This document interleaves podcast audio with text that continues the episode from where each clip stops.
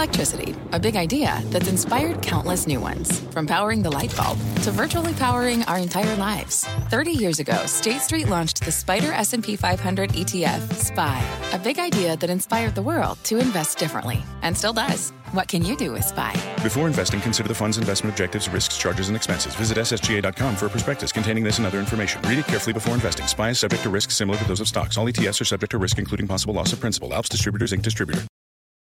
Homes.com knows that when it comes to home shopping, it's never just about the house or condo. It's about the home. And what makes a home is more than just the house or property. It's the location and neighborhood. If you have kids, it's also schools, nearby parks, and transportation options. That's why Homes.com goes above and beyond to bring home shoppers the in depth information they need to find the right home. And when I say in depth, I'm talking deep. Each listing features comprehensive information about the neighborhood, complete with a video guide. They also have details about local schools with test scores, state rankings, and student to teacher ratio. They even have an agent directory with the sales history of each agent. So when it comes to finding a home, not just a house, this is everything you need to know, all in one place. Homes.com. We've done your homework. My mission is simple to make you money. I'm here to level the playing field for all investors. There's always a bull market somewhere, and I promise to help you find it. Mad Money starts now. Hey, I'm Cramer. Welcome to Mad Money. Welcome to Cramerica. Other people want to make friends. I'm just trying to make you some money. My job is not just to entertain, but to educate and teach you. So call me at 1 800 3 CNBC or tweet me at Jim Cramer. In bad markets, picking winners can be a real struggle. In good markets, there are always multiple ways to win. Even though stocks were all over the map today, Dow ultimately dipping 75 points, S&P declining 0.14%, Nasdaq advancing 0.04%, investors found still one more path to victory, buying stocks that have been left for dead, only to see their fortunes rise from the grave as if by magic. How powerful is this concept? Off the top of my head, I can give you five examples, recent examples of miraculous stock market resurrections, more like the last 24 hours. Let me walk you through these Lazarus names. It's important to understand this new way to win. And beyond that, I think all five of them have more room to run. All five. First and foremost, Viacom. Now, I've been saying this film and television company is on the verge of a turnaround because of its incredible slate of movies and its aggressive cost cutting efforts. Remember, Viacom is MTV, Nickelodeon, Comedy Central, BET, VH1, and a host of other networks, and it's also Paramount Pictures. How good are Paramount's pictures? In all honesty, I'm actually hoping it rains this weekend so I can have a good excuse to go see the sixth Mission Impossible, the one everybody's been raving about. However, today I saw not just the makings of a turn, but the turn itself. The one that's been engineered by Bob Bakish, who was named CEO in December of 2016. It's a pretty incredible one. Viacom positively trounced the estimates. As Bakish put it in the quarter, and I, am quoting here, clear evidence that our turnaround is delivering results and that our evolution into a truly global multi platform brand and intellectual property driven entertainment company is well underway. End quote. Now, when I interviewed Bakish this morning when I was at the street, I was thoroughly impressed with what he's accomplishing here. I asked him to tell me more about the value of the intellectual property that Viacom is mining. He explained, and again I quote, that it's absolutely at the core of our turnaround strategy strategy. That means fully leveraging the intellectual property we own. Think Mission Impossible, Jack Ryan, Double Dare, and Jersey Shore, and creating new IP like 13 Reasons Why on Netflix, the Kevin Costner series Yellowstone on Paramount Networks, Floribama Shore on MTV, and the new Tyler Perry movie for Paramount BET, Nobody's Fool, which will hit theaters in November. You know what's the most amazing thing about this term? So people, so few people know that it's happening. Hey, hey most people aren't even aware that Viacom even owns this stuff. I mean, right? Bakish is literally looking at all the programs and movies that have been successful eh, through the years and he's reinventing them, like with Top Gun Maverick, a sequel to the amazing original Top Gun that should have been made years ago that I'm already salivating over. I love that first one. Plus, he's fixing the company's not so hot balance sheet. He's making low budget movies like The Quiet Place that turns out to be huge hits. He's teaming up with Amazon on this Jack Ryan series, and he, it's going to be 10 episodes. And he's making Viacom far more international, something both Comcast and Disney have been trying to do themselves because that's where the growth is. Now, the stock rallied 6% today on the news, but the big stories that have dominated this tale are soap operas, the family owned nature of Viacom and CBS fighting, along with the personal travails of CBS CEO Les Moonves.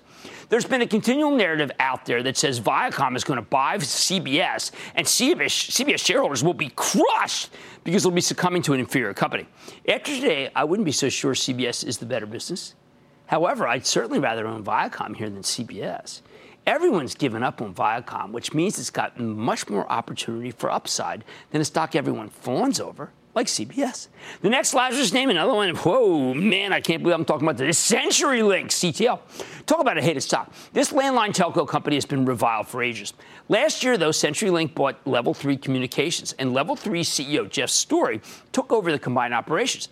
He's done remarkable things, cutting the fat dramatically, shedding what he calls empty calorie revenues, generally making the stock's 10% plus yield seem a lot safer than we thought. He hasn't been able to grow the revenues yet, but the turn is palpable thanks to the voluminous cash flow. That's the measure here, which is why the stock surged 13% today. Next up, Yelp. Remember these guys, the online yellow pages that uh, lets you rate all sorts of local enterprises, especially restaurants? Unless you own a bar or a restaurant like I do with Bar San Miguel, you may not have much you may not be paying much attention to Yelp. I do. I check those. I got some. There's a couple of great ones a bad one lately. Today, though, uh, Yelp stepped back into the spotlight with the stock soaring nearly 27% in the wake of some truly spectacular ad numbers. I don't want to say that Yelp's back because it actually never really went away, but the stock's been an internet afterthought for ages, no more. And you guess what? I think it's got more room to run. Hey, here's one that's been a huge disappointment. I mean, like, wow. Dow DuPont. Now, I've championed this stock for ages. Hey, my Chapel Trust owns it. You can follow along by joining the ActionAlertsPlus.com club. I said some positive things today on the club call about it, but you know what? I'm almost getting tired of talking about this one because no one's cared. No one. Hey, uh, you, they know the chemical titan is going to break up, but they haven't been able to see exactly of late what indicates what the heck the pieces are going to be worth. Hey, look, look uh, how am I, am I proselytizing earlier this week? I brought on Jim Fitterling. He'll be the CEO of the spun off material science division, the new Dow Chemical. I thought he told a pretty good story. I thought a lot of people yawned. I was hurt. Today they ain't yawning though. Why? Because yesterday came out that Ed Breen, Dow DuPont CEO, bought $2 million worth of stock in the open market. And that's an incredible commitment, but it makes a ton of sense to do it now. I've talked endlessly about how Breen made you a fortune when he broke up Tyco. Breen has said over and over and over again that Tyco stock didn't take off until the Form 10s, the technical term for the documents that explain the new pieces of the company, came out. Well, guess what? Dow DuPont's Form 10s come out next month. You may not believe the stock will take off when that happens, but clearly Breen does. I think he knows more than we do. I say it's a buy right here. Finally, there's Michael Kors the high end apparel and accessory company that reported two days ago. Stock's still running. Why? Because the whole apparel category is red hot, and the hottest part is accessories. I'm shocked at how strong this group is. Kors doubled down on accessories a year ago when they paid 1.2 billion for Jimmy Choo. At the time, it was regarded as a severe overpay. Nobody thinks that now. I like this category very much, and I think I got to tell you that all the analogs, including Tapestry, the old coach, which reports next week, could produce some very good numbers. Now, I said there are a lot of ways to win, okay, in this market. I, I don't want to just limit it to the Lazarus story as much as I like them. There's the uh, subscription economy. Um, uh, that's been an idea put in my head by uh, Tien Tzuo. He's the uh, CEO of Cramer Fave Zuora. And uh, look at this. I mean, I, look, I didn't even dog ear it. I actually clipped it. Today, Spotify, a textbook subscription story, saw its stock leap 5% thanks to its partnership with Samsung. What else? We're seeing comebacks in the stocks of companies that Amazon was supposed to destroy, laid to waste yesterday with CVS. Today, Roku which is becoming de facto operating system for new TVs with explosive revenue growth. Hey, look, I know the Fire Stick is good, but will you give Roku its due, please? There are just so many ways to win in this market. You have to be deliberately obtuse to fail to see them. Like everyone who's been blinded by a flat yield curve or the trade war or inflation or any other kind of political rhetoric that really bores the heck out of me. So here's the bottom line don't give up. Start looking at the stocks that others have given up on. Those may be the hidden gems with room to run in this wild and wacky bull market. Gino in Pennsylvania. Gene. Hi, Jim. Enjoy your show and thanks for all your hard work. Well, thank you very much. Thanks for recognizing it's hard work because sometimes, wow, it's difficult. What's going on? my question tonight is about a company based in Pittsburgh, Pennsylvania called Mylan NV. It's a generic and specialties pharmaceutical company. This is the company that had the episode about a year or two ago with raising the prices of their EpiPen product. They recently received approval to produce a biosimilar for Neulasta, a drug which produces about Right. $4 billion a year in sales for Amgen. Yes, indeed. But, uh, but I'm going to just, uh, you know, I'm going to cut you off, Gene, because I don't like it. I don't like the stock. I don't think it has really good margins. I don't think it has really good prospects. I didn't like the quarter. And I know it's got, it sounds like a great story, but it ain't. Hey, how about Betsy in California, please? Betsy. Hey, Jim. I've been with you since the Kudlow days. Holy cow. Hey, Larry's doing good. He said a lot of good stuff. What's going on? I'm so glad. Jim, I wanted to talk to you about a stock that I've held for the last nine months. The name of it is Boot Barn. It's on the NYSE. Betsy, Its you are so is- lucky. That thing had some of the best comp store sale numbers, double digit. Matthew Boss was on the case. with- We were on the case with it originally, but you know we went room and then room. I want you to stay along Boot Barn. I think it's finally coming to its uh, into its own after a kind of a stutter step. Different kind of uh, growth pattern. How about that? Can we be nice and say that? All right. I want people to keep hunting for those back from the dead Lazarus stocks that others may have given up on. I think they could have more room to run. Hey, on Mad Money tonight, Trump's steel tariffs just claimed another victim with Magna International. Stock dropped 8% yesterday, yesterday after cutting its outlook. Can the auto parts maker turn its luck around, or is it time to pump the brakes? I don't know. We got to ask the CEO. Who knows what he'll say? Then I'm getting into the ring with WWE. Can the company leave you up against the ropes or give you portfolio a fight chance? And CyberArk has been on a tear of late with the company up nearly 69% so far this year. As cyber attacks remain a top concern, does the company have more room to run? I say stick with Cramer. Don't miss a second of Mad Money. Follow at Jim Cramer on Twitter. Have a question? Tweet Cramer. Hashtag mad tweets. Send Jim an email to madmoney at cnbc.com or give us a call at 1 800 743 CNBC.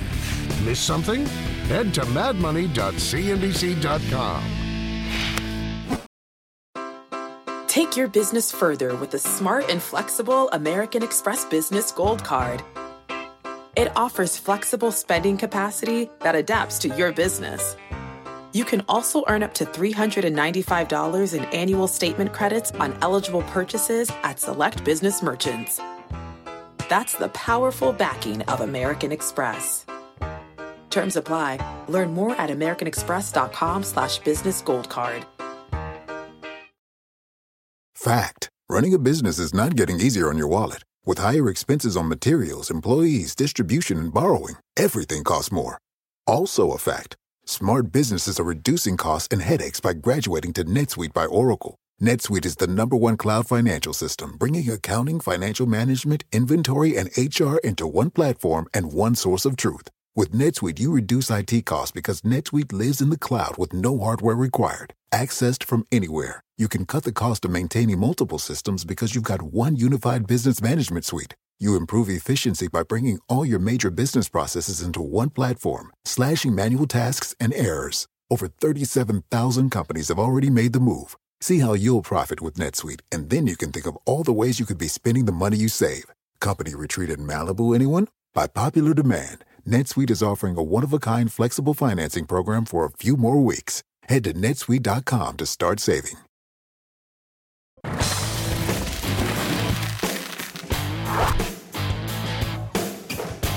Last night I told you about how one consequence of the trade war is that it's making used cars more attractive than new ones because the steel and aluminum tariffs make new cars somewhat more expensive. Today I want to look at things from see another angle, the Canadian angle. I'm talking about Magna International MGA. It's one of the largest auto parts suppliers on earth. They make all sorts of car parts and they also assemble complete vehicles for the major automakers. Now Magna is a well-run company with a good long-term track record. Stock was up 30% last year, but after running up over the course of the spring, it's given back all of its gains and then some over over the past few months, including a brutal 8% sell off yesterday. What happened? Magna reported a top and bottom line miss yesterday morning, and to make matters worse, management cut their full year guidance. Now, some of that's, though, from the strong U.S. dollar, some of it's because the joint venture transmission business is having some trouble, and some of it's from the expected impact of the tariffs varied. But with the stock now down almost 14 bucks from its highs, you know, I gotta wonder, maybe it's been punished enough. So let's check in with Don Walker, the CEO of Magna International, get a better sense of what's going on here. Mr. Walker, welcome back to Mad Money. Good to see you, Don. Have a Good seat. Good to see you. All right, Don. Now, I know your company is one company, which is the best single auto parts and assembler manufacturer, and I've said that since 1987 when I first heard about you guys. But suddenly I got all these questions, and it's about how about NAFTA? How about China trade? How about Canada and our president? Eh, How do you negotiate as a CEO what is clearly a different kind of environment than even a year ago?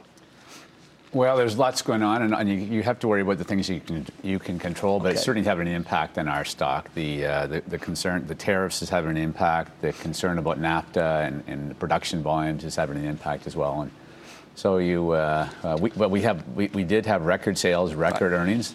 We missed consensus a little bit, but there's Right. a couple of one-timers this this quarter. Uh, and we do have some a few issues we have to deal with in a joint venture in China for our. Well, I just actually was going to turn to that. I said jo- joint ventures, particularly in China. We expect this headwind will impact this Getrag uh, joint venture, uh, and, and the mix for transmissions in China has been difficult. Is this part of the trade war? No, it doesn't have anything to do with it. In, Okay. in China, the, the- manual transmissions is going away faster than we had, had anticipated. is? Okay. And we've had in the last quarter, there's been a couple of our customers. Uh, we're, we're not drawing as quickly as they as we anticipated they would, but it's a bit harder to understand the volumes uh, by car line over there, quarter to quarter. I mean, because they're just opaque? No, just uh, the market moves much quicker. Oh, Uh, okay. Now, you did talk about, uh, you quantified tariffs. It, it turned out to be not that much. Well, we're, we, we have done a, a very detailed analysis. Uh, we, we're Canadian based for headquarters, but we actually have uh, about 20, 25,000 people in the States and 27,000. So we actually have more people than the 23,000 we have in, in Canada. Uh, if the tariffs stay the way they are, uh, and who knows if anything more gets ratcheted up in China, it's about a $60 million a year hit. Now, we would hopefully be able to talk to our customers, and, and it has to be passed through the end consumer at some point in time. But I also think at some point in time, NAFTA does get renegotiated and the tariffs within NAFTA go away because it's really it's bad for all three countries. But you did talk about the notion of maybe they would uh, stop the pushing of. Uh, of of assembly uh, of plants to Mexico. And now, would that matter? Aren't you agnostic about where you build stuff? We are, but I think that th- there's a couple Auto of companies aren't. Yeah, oh, yeah. I think the well, you have free trade from Mexico. So if you put an assembly plant in there, they can ship wherever they want, and they do have lower labor. So I think the lower labor uh, does have an impact, but it's it's the ability to ship everything from there, any any vehicles from there anywhere in the world. For uh, from us, doesn't really matter where the assembly plants go uh, because we we put the, the the supply plants close to them, the big parts, and the other parts we can ship them. All right, now let's pull back for a second. Uh, If I were a major auto company, a Ford, a GM, I would say, look, we got to make more money. Some people think it's peak autos. We had some SAAR numbers yesterday. Some people think that there's just issues with tariffs. Uh, let's call Magna. They can make it cheaper than we can. I mean, that's got to be happening too. Well, long term, I, I think there's going to be some new players coming in the industry, and I think there's going to be new forms of mobility, both areas that we're heavily involved in because we not only make a lot of the car, but we can also design complete vehicles and build them. In fact, we just announced a joint venture with uh, Beijing Automotive uh, to make to design full electric vehicles, and we're going to produce them in a, in a joint plant over there. It has a capacity of 180,000 vehicles. So Wow.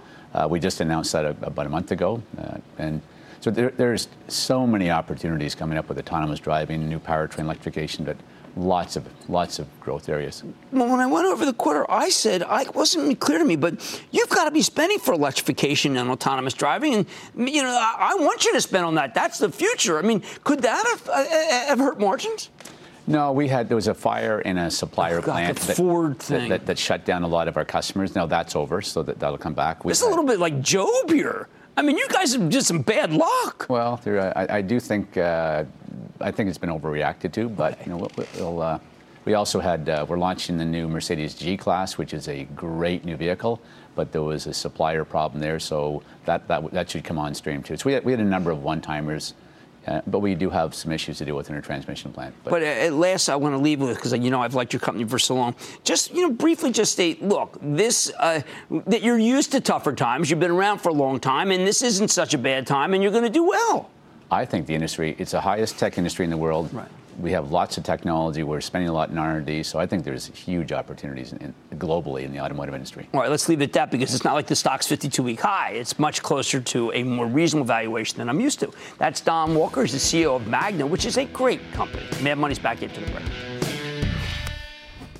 When you're hiring, the best way to search for a candidate isn't to search at all. Don't search, match with Indeed. Indeed is your matching and hiring platform with over 350 million global monthly visitors, according to Indeed data, and a matching engine that helps you find quality candidates fast. Use Indeed for scheduling, screening, and messaging to connect with candidates faster. Plus, 93% of employers agree Indeed delivers the highest quality matches compared to other job sites, according to a recent Indeed survey. Leveraging over 140 million qualifications and preferences every day, Indeed's matching engine is constantly learning from your preferences. Join more than 3.5 million businesses worldwide that use Indeed. Listeners of this show will get a $75 sponsored job credit to get your jobs more visibility at Indeed.com slash Mad Money. Just go to Indeed.com slash Mad Money right now and support this show by saying you heard about Indeed on this podcast. Indeed.com slash Mad Money. Terms and conditions apply. Need to hire? You need Indeed.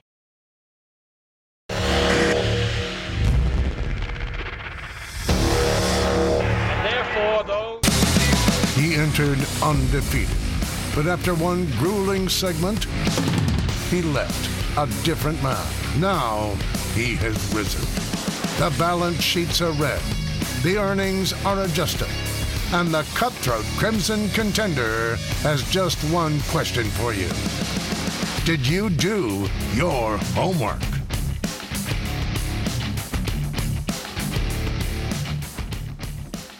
For those of you who watch the show regularly, you know that for the past year and a half, I've had one favorite sport professional wrestling. Okay, okay, uh, that, that's in the business we call that truthful hyperbole. I still prefer, say, football and basketball, baseball, hockey, and even field hockey.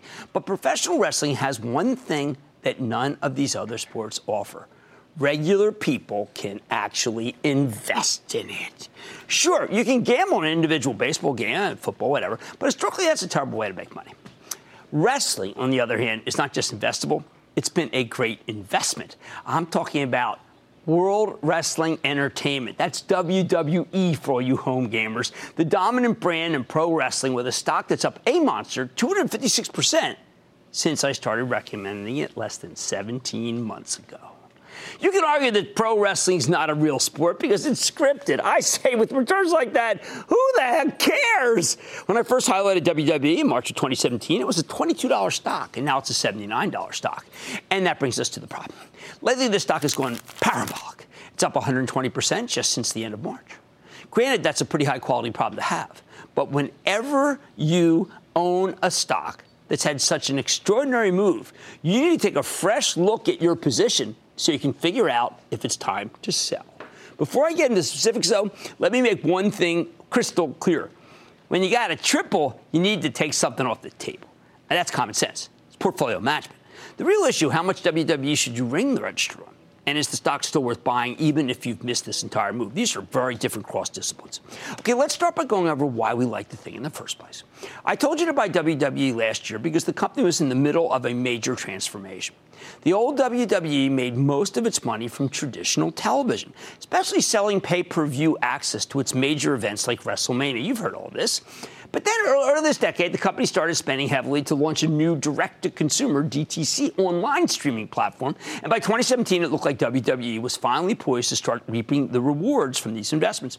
At the same time, their TV and live event businesses were growing nicely. And I also like that the company had a terrific licensing deal with Take Two Interactive, which released a new releases a new WWE 2K video game every year. And you know, we speak to Strauss Zelnick, CEO of Take Two. He was the one who first put this in my head. Not to toot my own horn, but still, I made a great call. Then in January, we checked in with WWE's chief financial officer, George Barrios, and he explained how the digital platform has turned his company into a data powerhouse. You know how much we like data.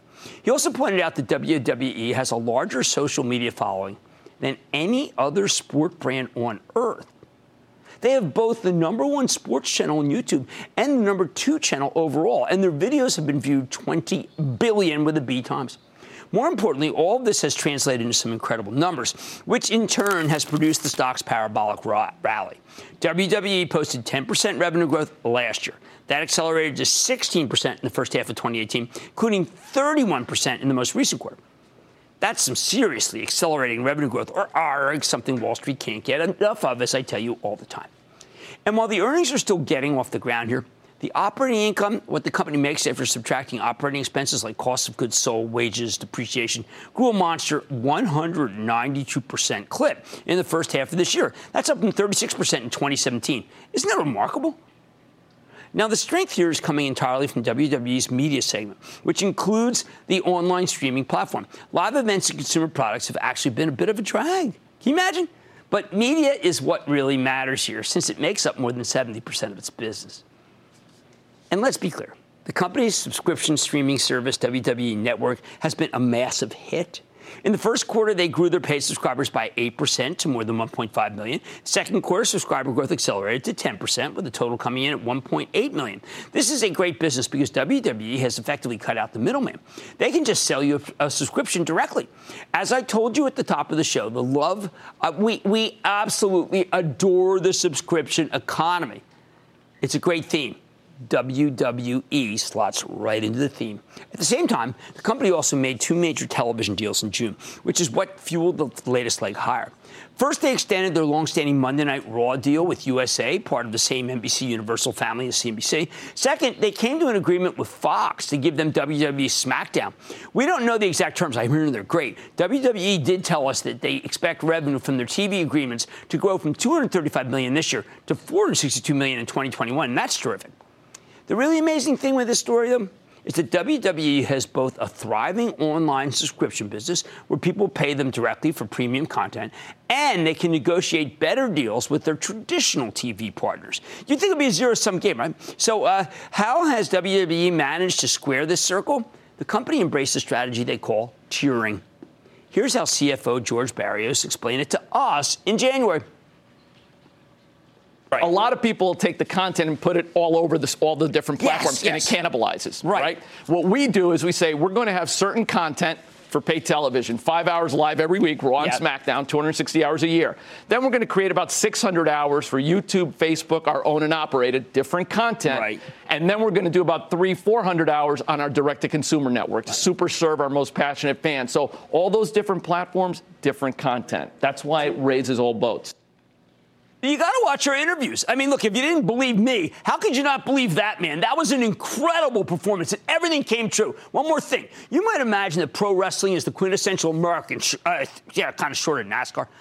But the truth is, WWE's got a booming international business. You can watch their programming across 170 countries in more than 20 different languages. In fact, international is the real growth driver. Their paid subscribers from overseas increased by 15% in the latest quarter, far outpacing the 9% gain in domestic subscribers. And it's not like they need to create tons of new content. They're making a fortune just by taking their existing content and broadcasting it in new markets. You know which country is the number one consumer of WWE video content? No, not America. India. India. Hey, they had a huge event in Saudi Arabia, of all places, raked in $46 million. When we spoke to George Barrios, he told us the appeal is universal. You know what he did? He's invoking Joseph Campbell's hero with a thousand faces. The idea that every culture has the same basic understanding of the hero's journey, and that's what professional wrestling appeals to. It is a great story. The question is, how much will we pay for it? WWE trades at, at 60 times next year's earnings estimates, which seems pretty pricey, right? But this is a growth stock which means we have to look at what we call the out years further on past just next year. When the 2020 numbers, WWE is trading at less than 25 times earnings. Seems a lot uh, more reasonable, doesn't it, when you got a 37% long term growth rate? Here's the bottom line of this amazing story that I'm so glad I locked onto and that we also had George on the show. WWE has caught fire here. So if you already own it from when I first recommended, okay, man, you maybe take a little schnitzel, right? And bring the register part of the position. But I definitely wouldn't sell all of it. And if you miss the move, hey, this thing can come down a little. And while I hate to chase, ideally you want to wait for that pullback. I can count on this putting on a small position up here. Yeah, that's how good this darn story is. It's amazing. Just amazing. Let's go to Carter in Georgia, please. Carter. Hey, Cramer. Thanks for having me. No problem. So, what do you think AMC's new subscription pass called A List means for the stock? For only $19.99 a month, you can see up to three movies a week, IMAX and 3D included. They've already added 175,000 subscribers in the first five weeks and are on track to exceed half a million by June of 2019. Unlike MoviePass, this recurring income model is a viable business plan that has the potential to benefit both consumers and investors in the long run.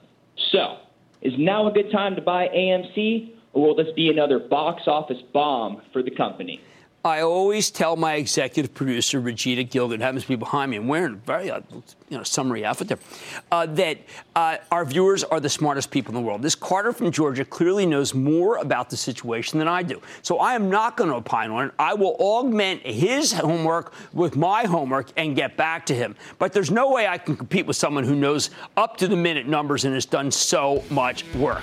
All right, if you own WWE at my suggestion when we first recommended it, I can't blame if you want take a little off the table, maybe play with the rest of the house's money. But if you don't, I think this one's still got a lot of room to run. Incredibly well run, and boy, is it loved. Much more mad money ahead. The discovery of Russian interference in the 2016 presidential election is still making headlines. And with the 2018 midterms just around the corner, cybersecurity continues to hold a spotlight in the national, well, in the national, let's say, uh, zeitgeist. So could CyberArk be a way to play the trend? I'm talking with the CEO. Then you know who's been hurting the most from the Chinese sanctions? Hedge funds. I'll explain. Or all your calls rapid fire in tonight's edition of This Thing's Heavy, the lightning round. So stick with Cramer.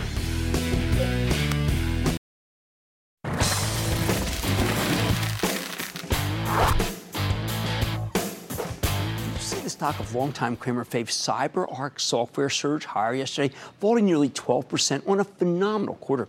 This is an Israeli cybersecurity company focused on protecting what are known as privileged or administrator accounts, a favorite target for hackers because they're basically the keys to the entire digital kingdom. I've been a fan of cybersecurity for ages because as we live more and more of our lives online, data breaches become a much greater risk. And these threats are constant. Just today, we learned that the PGA Tour was hit with a ransomware attack where hackers lock you out of your own data and make you pay to get back in. That was true, one of the biggest events of the year. However, the cybersecurity stocks can be tough to them. These are high growth momentum names, which means that they tend to be pretty volatile. So while CyberArk's given us a 337% gain since its IPO less than four years ago, it hasn't moved up in a straight line. In fact, last year the stock was down 9% as many weak handed investors folded, moved on to what they thought were greener pastures. That would have been a big mistake as the stock has surged nearly 70% year to date. That's why you can't give up on secular growers. The latest leg of the rally comes on the heels of a great quarter.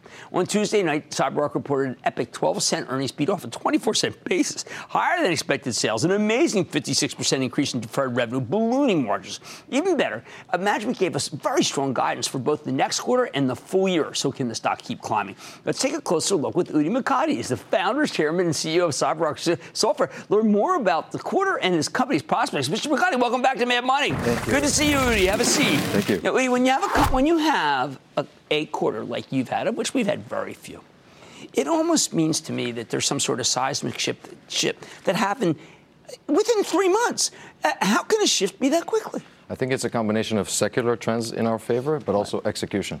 We had a perfect game. All three regions, Europe, Americas, uh, Asia Pacific, all overperformed. Europe, the, by the best, was that. Now I know you said GDPR is a temporary, you know, somewhat of a tailwind, but GDPR somehow that really fitted into, into what you're up to. You can't protect uh, privacy information if there's a highway to the data, but we see it as a as a nice tailwind. We, the secular trends are stronger than that. Privilege is really elevating to top priority with chief security officers. They're getting it. Okay, now I had a little bit of fear.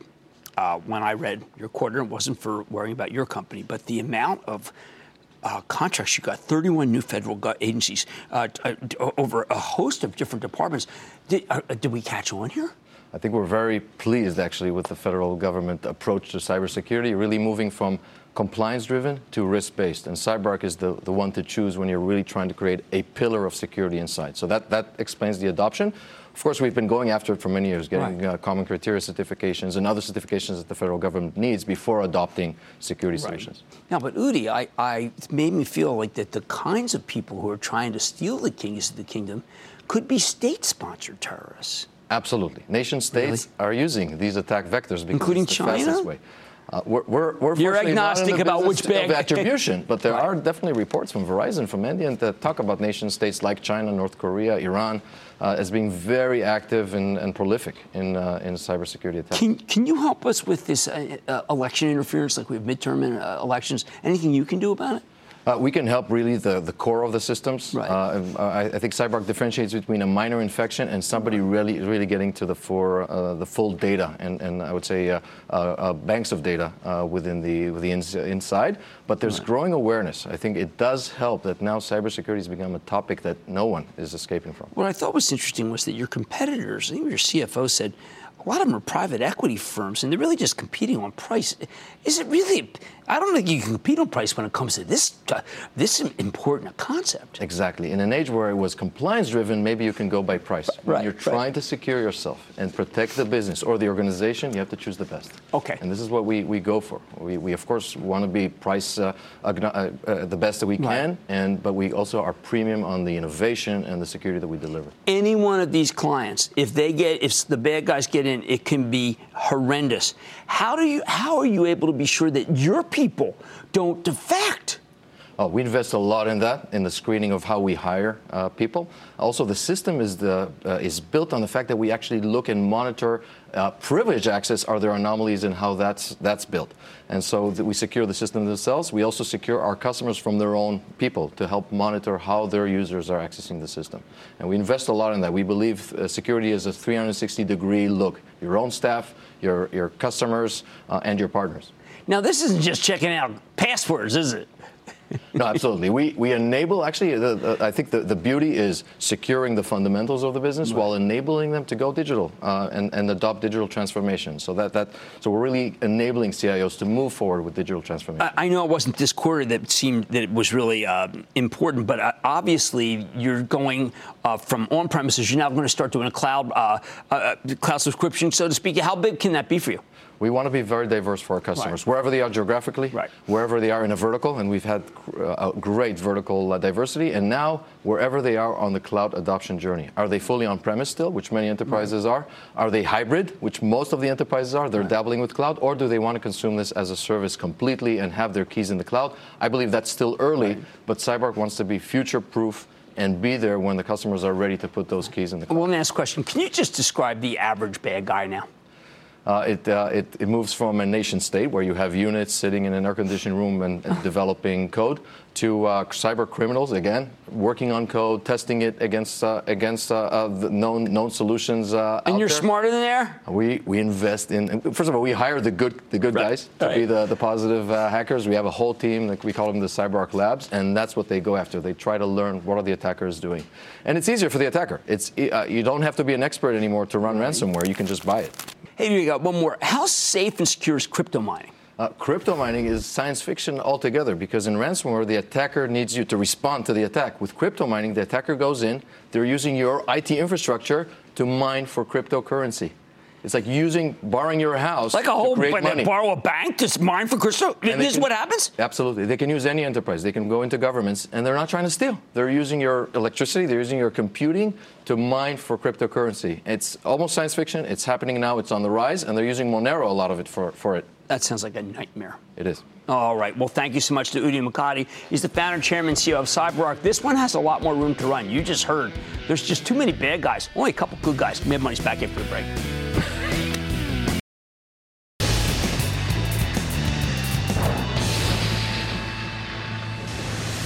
It is time. Time for the lightning round because we're on And then the lightning round's over. Are you ready? Ski that. It's time for the lightning round. Clippers at Money. Let's start with Cliff in New York. Cliff. Good evening, Jim. About two and a half years ago, you extolled the virtues of Visteon Corporation, VC. Yes. At the present time, do you feel it's a buy, sell, or a hold? Given tariffs and other concerns? Well, you know, it's because of Garrett tariffs or other. I mean, you know, we spoke to Magna, and it didn't leave me feeling so warm and fuzzy about this auto parts group. So I've got to tell you, as much as I hate to be part of the maddening crowd, I, I, I have to be careful. I have to be careful. Let's go to Vincent in Florida. Vincent. Booyah, Jim. Booyah. Thanks. Booyah. Thanks for all you do. Thank you. My, my stock is TRXC, Transenterix. 2017, the FDA granted marketing clearance of Senhance surgical robotic system, and in 2018, approved expanded indications. In June, they were added to the Russell 2000 and recently reported second quarter earnings that were down nearly 12%. With year over year growth of 145%, what is your take on the stock? No, I, I mean, I got to tell you, I like Intuitive Surgical. Let these others decide. Let the others come out to be Intuitive Surgical. I, you know, I did Mazor and we made some money, and now I don't want to try a new one because they're just too darn hard. I say stick with iSurgery. Ed in Pennsylvania, Ed. Yeah, booyah, Jim. Thank you for taking my call. Of course. You bring the right mix of entertainment along with investing knowledge. Oh, thank you very much. So my company that I want your general thoughts on is Duke Energy, symbol DUK. All right, I don't want to be in Duke right now. Uh, uh, the one I want to be in is American Electric Power. I want to be in Con Ed. Those are the ones that have been best for me, and I'm going to stick with those. And be careful very much. Please be careful with Southern because of these over the the overage on this building of these nuclear the Vogtle nuclear plants. No, not for me. Hunter in Connecticut. Hunter. Hey, Jim. I love your show. I'm a first time caller. Okay. I was calling to ask about Green Dot Corporation, Green Dot Bank, an online bank. Well, you know, it's actually uh, more of an internet. I, I, would describe it as being uh, a financial tech play, fintech, and therefore I like it, even though I know it hit a 52-week line. Let's go to Frank in New York. Frank. Hi. Hi. Frank from Dissaquag, New York. Yes. I bought uh, Sherwin Williams at 45 due to your touting. At 45? Right. And recently you called it. It's at 445. Like Here's what you're going to do. Yeah, you know, Frank, you're going to do exactly what I say. You're going to take out the capital that you put in, then you're going to play the rest with the house's money, and I say, bravo! Jack in Ohio, Jack. Booyah, Jim. Booyah, Jack. I'm a first time caller. Okay, I love time. your show, man. Yeah. Um, and uh, my Jim, my stock is AbbVie Incorporated. And, I like um, AbbVie. I know there's a lot of bear stories running around. This is the other component of Abbott. Abbott's owned by the Charitable Trust. I think that it's good. I know they have one big drug stock. It's one big drug that a lot of people are worried about from the biosimilar situation. I'm not as worried. I think AbbVie's a buy. Kurt in Pennsylvania. Kurt. Hi, Jim. Greetings from Harrisburg. Go Eagles above all. Go Birds. I'm on the I'm on the bus tonight. First My game. It's about BPL, Buckeye Partner. No, I mean I got known Buckeye forever, and you know I've soured on the pipeline group. Yeah, it's getting a little bit better, but I'm going to say I, I, I, you know, there's just too much hit or miss in this group. Let's go to Steven in California. Steven. Hey, Jim. Big booyah from Palm Springs. Sunny and Oh, smoky God, out I here. actually have been to the Springs. You can hike down there. It's really fabulous. Nobody knows about it. How could I help? I'm calling about Axon Enterprises, AAXN. Uh, What's happened to them is similar to what happened to Dropbox today, and I just don't get it. Yeah, look, I They think the stock went up and it was heavily shorted. Now it's come down a lot, and I think, frankly, it's a buy. And I agree with you about Dropbox. There's nothing really wrong with Dropbox, but it ran a lot, and now it's coming back down, and we're going to revisit and probably recommend again. John in Michigan. John. Hey, Jim, I love the show. Uh, I've, I got a Trump stock trading at eight times earnings. Trump Arch Coal. Yeah, you know, look, coal is enjoying a bit of a renaissance, I have to admit. Um, I am not a fan of the coal stocks, but these guys have fixed their balance sheet. I just don't want to overstate because even utilities in this country don't, aren't that interested in it. So I say, Don't buy, don't buy, don't buy, don't fight. Ping! Oh, Ping! Ping in California, Oh, hi, Jim. Ping! Yes. Hi, Jim. Thank you for taking my call. Of Uh, course, my name is Ping. I'm calling from San Francisco Bay Area. Okay. My question for you is, what is your thought on Apto? The stock symbol is A. They may be the vertical. They may be the cloud situation for uh, benchmarking, and I've got to hand it to them, and I'd like to have them on the show. And that, ladies and gentlemen, conclusion of the lightning round. The Lightning Round is sponsored by TD Ameritrade.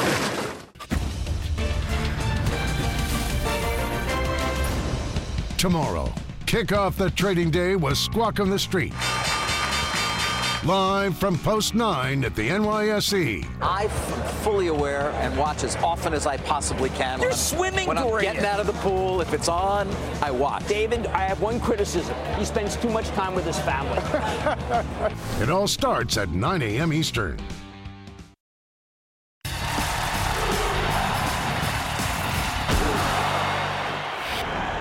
You know who's been hurt the most by these Chinese sanctions? hedge funds. Okay, I'm being a little facetious, but when you think about it, maybe I'm not. Hedge fund managers have lost billions of dollars shorting stocks ever since the trade war began in earnest. Why is that?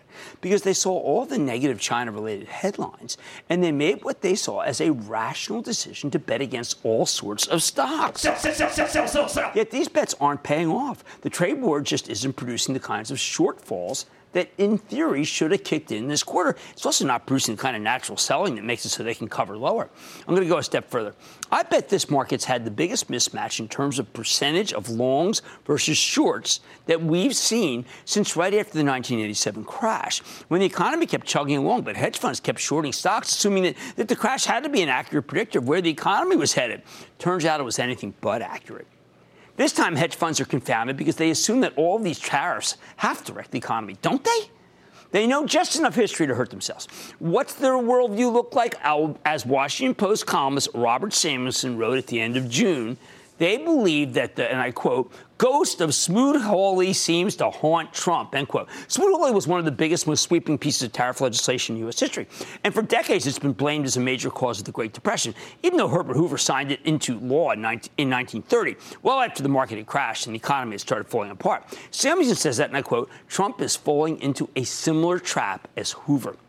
So these poor hedge funds assume that history is repeating itself. First as tragedy, then as farce. And I think they'd be horrified to know they're borrowing from Karl Marx. They short the S&P 500 because they figure tariffs will send us into a tailspin, especially the China-oriented industrial stocks. But consider the reality, the boots on the ground. Let's take just the last 48 hours. China's about to slap some tariffs on our engines and our trucks. Holy cow, that's right in Cummins' breadbasket. Doesn't that make Cummins an obvious short? Not so fast. Company just announced a $500 million accelerated buyback, in large part because there's so much demand here in the U.S. You short Cummins at your own peril. The Chinese are also going after the liquefied natural gas export industry, which is still in its infancy. Shouldn't we be selling the stocks of everything involved from Tellurian uh, and Cheniere Energy to the infrastructure companies that are helping them build these LNG facilities? Gigantic, gigantic amount of capital. Wait a second. Charif Souki, the guy who's pretty much the father of the LNG export business, says that the world is starved for cheap American natural gas. In fact, a spot market has developed for LNG, so that many countries that need it more than the Chinese will just sop it up at high prices. Suki tells me the only real loser in this practice is that are the Chinese themselves, who have to pay far more than the world price for the liquefied natural gas. Or how about Emerson Electric? Right, so much of its new growth comes from China. It was such a natural short. Indeed, it was heavily shorted, but it was it just blasted the shorts to kingdom come with an unbelievable set of quarterly figures that caused the stock to rocket 4% on Tuesday. This kind of stock does not usually rocket that much. Look, I don't want to be too glib. Our farmers will be hurt by these tariffs. But then again, agriculture is one of the most heavily subsidized industries in America. The president's $12 billion farm bailout will certainly help, and I bet they'll get more help if they need it. these are rural voters for the Republicans they need in 2020. That makes shorting agriculture kind of perilous. And, uh, and, and those who are short, say, the stock of John Deere, which was down barely today, I think I'd be sorely tempted to cover it by the time it reports next Friday. So remember how many hedge funds have been burned because they bet that this trade war would do some serious damage to our economy. Turns out it's less of a problem than the doomsayers thought, which is why shorting's been such a bust with the short sellers acting as a natural accelerant for the upside when they cover their stocks ever since the trade war with China first flared up six months ago. Stick with Cramer.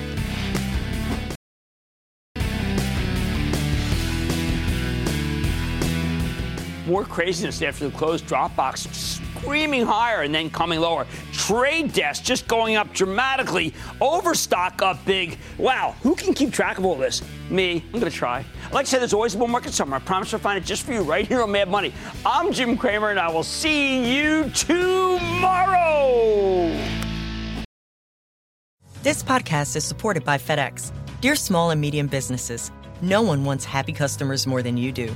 That's why FedEx offers you picture proof of delivery packageless and paperless returns, as well as weekend home delivery to 98% of the U.S. on Saturday and 50% on Sunday. See the FedEx service guide for delivery information. FedEx Ground service is also faster to more locations than UPS Ground. See what FedEx can do for your business. Absolutely, positively FedEx.